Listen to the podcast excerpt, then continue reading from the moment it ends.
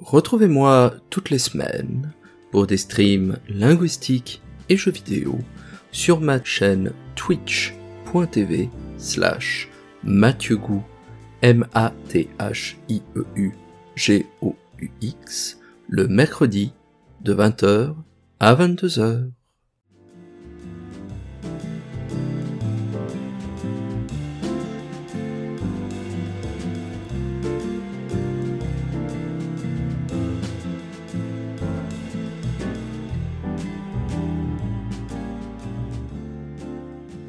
Ces derniers temps, j'ai joué à Ghost Trick, Phantom Detective, jeu développé par Capcom et sorti sur Nintendo DS et téléphone en 2010 et réédité récemment sur euh, les supports de nouvelle génération en 2023. Il s'agit d'un jeu d'aventure euh, type point and click peut-on dire, dans lequel nous contrôlons un esprit d'une personne récemment décédée qui doit enquêter pour découvrir les raisons de son assassinat. Ce faisant, il va pouvoir euh, euh, posséder différents objets, remonter dans le temps pour éviter la mort d'autres personnes récemment décédées également, et mettre ainsi au jour un complot qui va l'entraîner loin, très loin, bien plus loin qu'on ne le croyait de prime abord. Le jeu que l'on doit de la main des créateurs de la série des Phoenix Wright, Ace Attorney, ces jeux d'avocats qui ont défrayé la chronique il y a quelques années de cela, est une aventure particulièrement bien ficelée, efficace, surnaturelle en diable évidemment, et quand bien même lui reprocherais-je ceci ou cela, j'ai fait un bilan de mon aventure pour le site Gros Pixel il y a quelques semaines de cela, Ghost Trick est sans doute l'un des jeux du genre les mieux fourbis de sa génération, voire de l'histoire du jeu vidéo. Si vous vous intéressez au genre, je ne saurais donc que trop vous recommander d'aller y jeter un coup d'œil. Ce qui m'intéresse cependant dans Ghost Trick, et cela était vrai dans une autre mesure des jeux, comme les Phoenix Wright, c'est le rapport qu'entretient le jeu avec la notion de rejouabilité qui est pourtant, ce me semble cardinal lorsque l'on parle de jeux vidéo. Au regard des autres formes culturelles connues de notre espèce humaine, le cinéma, la peinture, l'opéra, la littérature ou que sais-je, l'interactivité propre aux jeux vidéo lui permet de se prêter à la relecture et à la rejouabilité d'une façon plus ou moins infinie. C'est là quelque chose de très particulier qui a été dès le commencement de son existence mis en avant et par les joueurs, les joueuses et par les chercheurs et chercheuses qui se sont intéressés au, au principe. Jouer à un jeu vidéo, c'est jouer à une itération d'une aventure que l'on peut dès lors modifier, euh, reprendre, retravailler de la façon dont on le désire. Alors certes, dans un jeu comme euh, par exemple Super Mario Bros. Et si nous ne prenons pas euh, les, euh, les, zones de téléportation, les warp zones, nous sommes contraints à faire les niveaux dans un ordre prédéterminé. 1, 1, 1, 2, 1, 3, 1, 4, 2, 1, 2, 2 et ainsi de suite. Mais chaque partie sera sensiblement différente Hein, de, la précédente. On ne tuera pas les mêmes ennemis, on ne ramassera pas les mêmes power-up, on ne fera pas les mêmes erreurs, hein, on ne perdra pas les vies aux mêmes endroits, ce qui fait que ce sont deux parties qui ont certes la même structure générale, mais qui, in fine, proposent des expériences différentes. Au fur et à mesure de l'histoire du, du, jeu vidéo, euh, ce qui était effectivement propre à euh, certains genres de,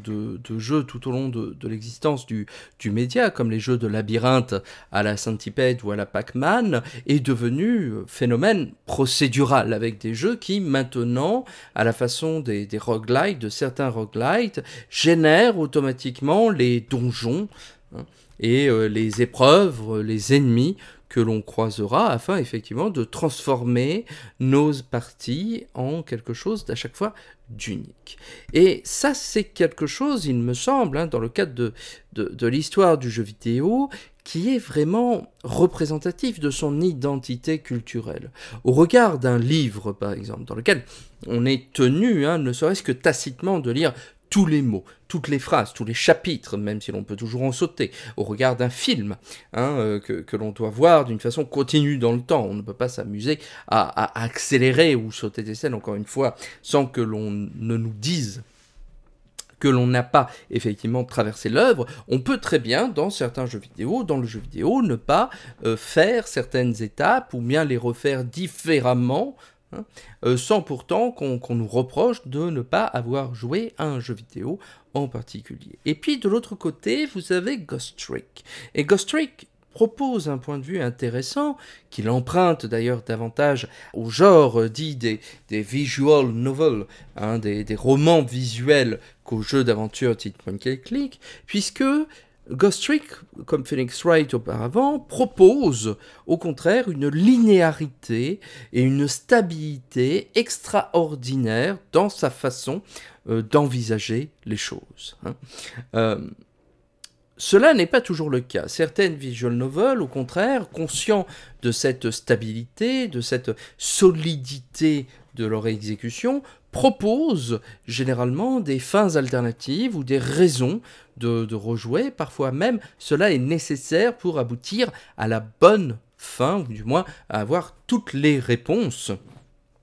que l'on pouvait effectivement se, poser concernant l'histoire. On peut penser aussi au jeu 999, hein, 9 Hour, 9 Person, 9 Doors, euh, Zero Last Dilemma par exemple, euh, dans le domaine, qui est un modèle du genre. Mais même une visual novel comme euh, Radical Dreamers, hein, la, fameuse première suite de, Chrono Trigger avant Chrono Cross, qui reprendra d'ailleurs un, certain nombre de, ces points euh, d'histoire, proposait déjà une réflexion sur la stabilité vidéoludique. Ghost Trick et Phoenix Wright font en quelque sorte le cheminement inverse, et à partir d'un genre de jeu qui été défini par l'expérimentation, Hein. Euh, les jeux d'aventure, point and click ou non, on peut penser au King's Quest, au, au, Police ou au Space Quest, euh, à Monkey Island, au Magic Mansion, etc. Euh, cadenas verrouille sa progression dans une aventure dans laquelle nous n'avons pas vraiment le choix. Il nous faut faire les choses toujours de la même façon pour progresser dans l'aventure. Non seulement euh, les tableaux dans lesquels nous possédons des objets et qui consistent généralement à faire tomber un, objet euh, quelque part ou bien à, écouter une conversation euh, demandent une suite d'actions stables hein, de partie en partie sans aléatoire, mais également les scènes chronométrées avec un peu plus de tension dans lesquelles nous devons sauver une personne de, de sa fin funeste également d'agir toujours de la même façon et à un certain moment en particulier pour réussir la mission, mais même les phases de dialogue hein, euh, que l'on doit faire avec euh, les, autres personnages pour en apprendre davantage sur l'intrigue exigent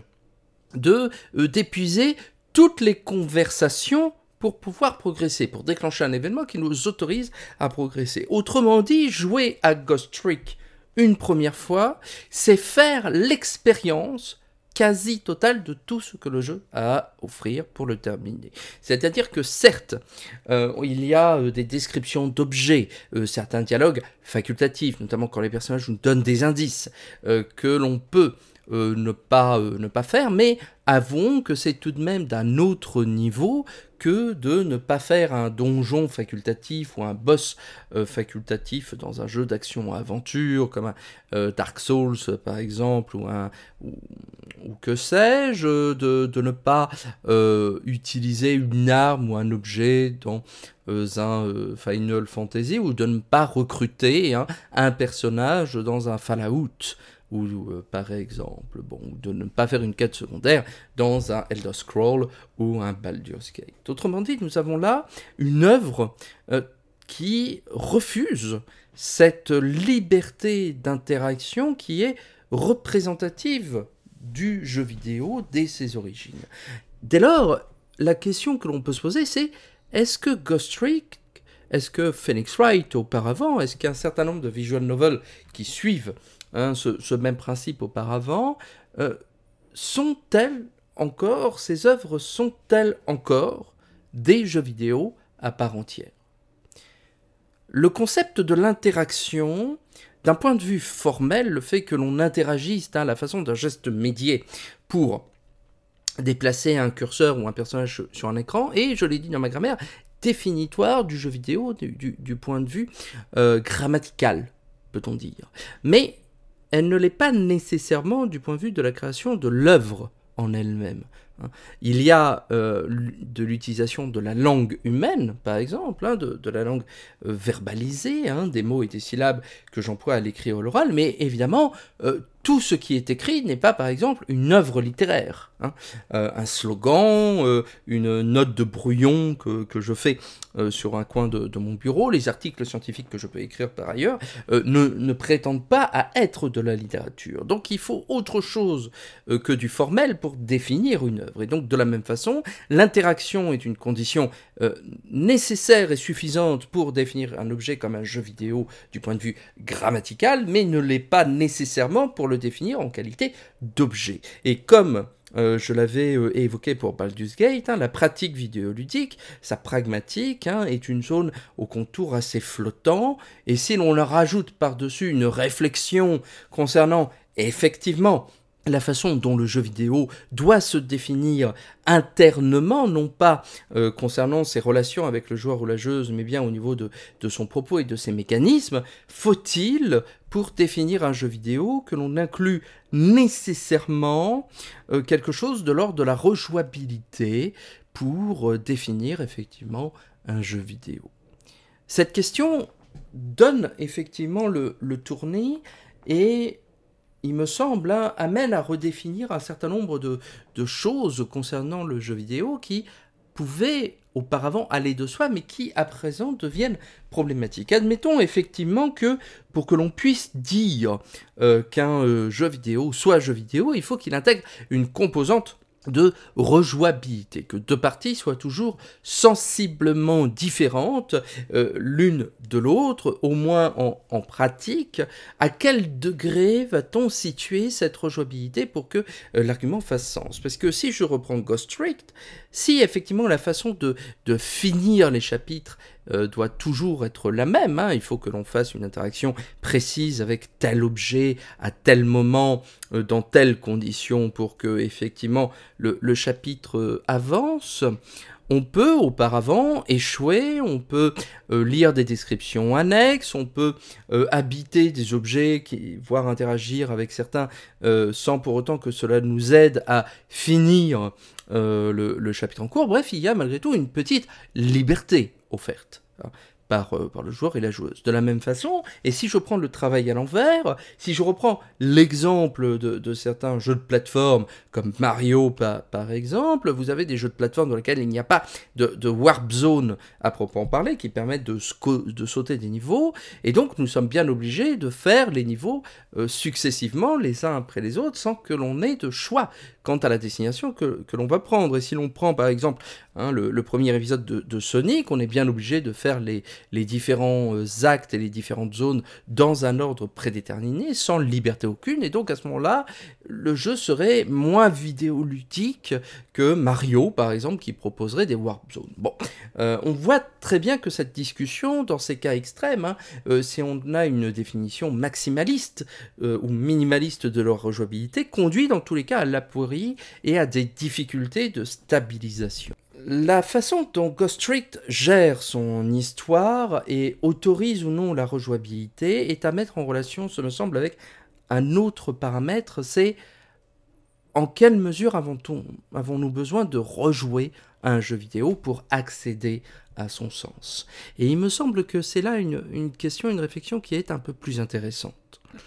Le sens du jeu vidéo, qui est un sujet sur lequel je, travaille en ce moment, sur lequel je raisonne, passe par une myriade de, procédés. Euh, le sens vidéoludique peut passer par les dialogues, par le texte, par la narration, par l'histoire euh, qu'il propose, par euh, son environnement et ses qualités plastiques, par sa musique, mais il peut également passer par son gameplay. Il y a du sens dans les mouvements de, Mario, il y a du sens dans un coup d'épée de, de, Link, il y a du sens dans le fait d'appuyer sur une gâchette pour tirer dans GoldenEye 007 tous les jeux vidéo ne fabriquent pas leur sens de la même façon. Et certains jeux vidéo, en privilégiant une certaine entrée sémitique, peuvent ainsi, incidemment, que ce soit naturellement par leur genre ou empiriquement pour des besoins de, développement, diminuer hein, euh, d'autres facettes sémantiques. Ainsi, Ghost Trick valorise, hein, survalorise un sens narratif et un sens lié à son principe fondateur de possession, mais diminue sans doute un sens de rejouabilité hein, et de liberté euh, que d'autres jeux, comme Pac-Man par exemple, valoriseraient au détriment cette fois-ci d'un sens historique, narratif, qui se retrouverait à ce moment-là euh, moins développé ou développé d'une certaine façon. Ghost Trick se déguste par endroits comme un polar ou comme un roman fantastique et je pense que Parmi tous les genres de jeux vidéo, euh, Ghost Trick, comme Phoenix Wright d'ailleurs, se prêterait assez bien à une adaptation au cinéma ou à la télévision. Il y a eu par ailleurs hein, ainsi des animés Phoenix Wright ou Layton par exemple du professeur Layton qui montrent qu'il y a une continuité hein, évidente pour ce genre de jeu vers d'autres formes culturelles. Mais Ghost Trick possède cette qualité indéniable, a fait ce choix inaliénable de raconter son histoire par le truchement du jeu vidéoludique, par le jeu vidéo, et donc d'utiliser les outils et la grammaire propre au jeu vidéo pour raconter quelque chose. Et il le fait extraordinairement bien. C'est la raison pour laquelle au-delà de ces réflexions, et si vous aimez les jeux d'aventure, et si vous êtes intrigué, intéressé par cet épisode qui en son temps n'avait pas tout à fait trouvé sur public, je pense que Ghost Trick est un jeu qui doit faire partie de votre ludographie.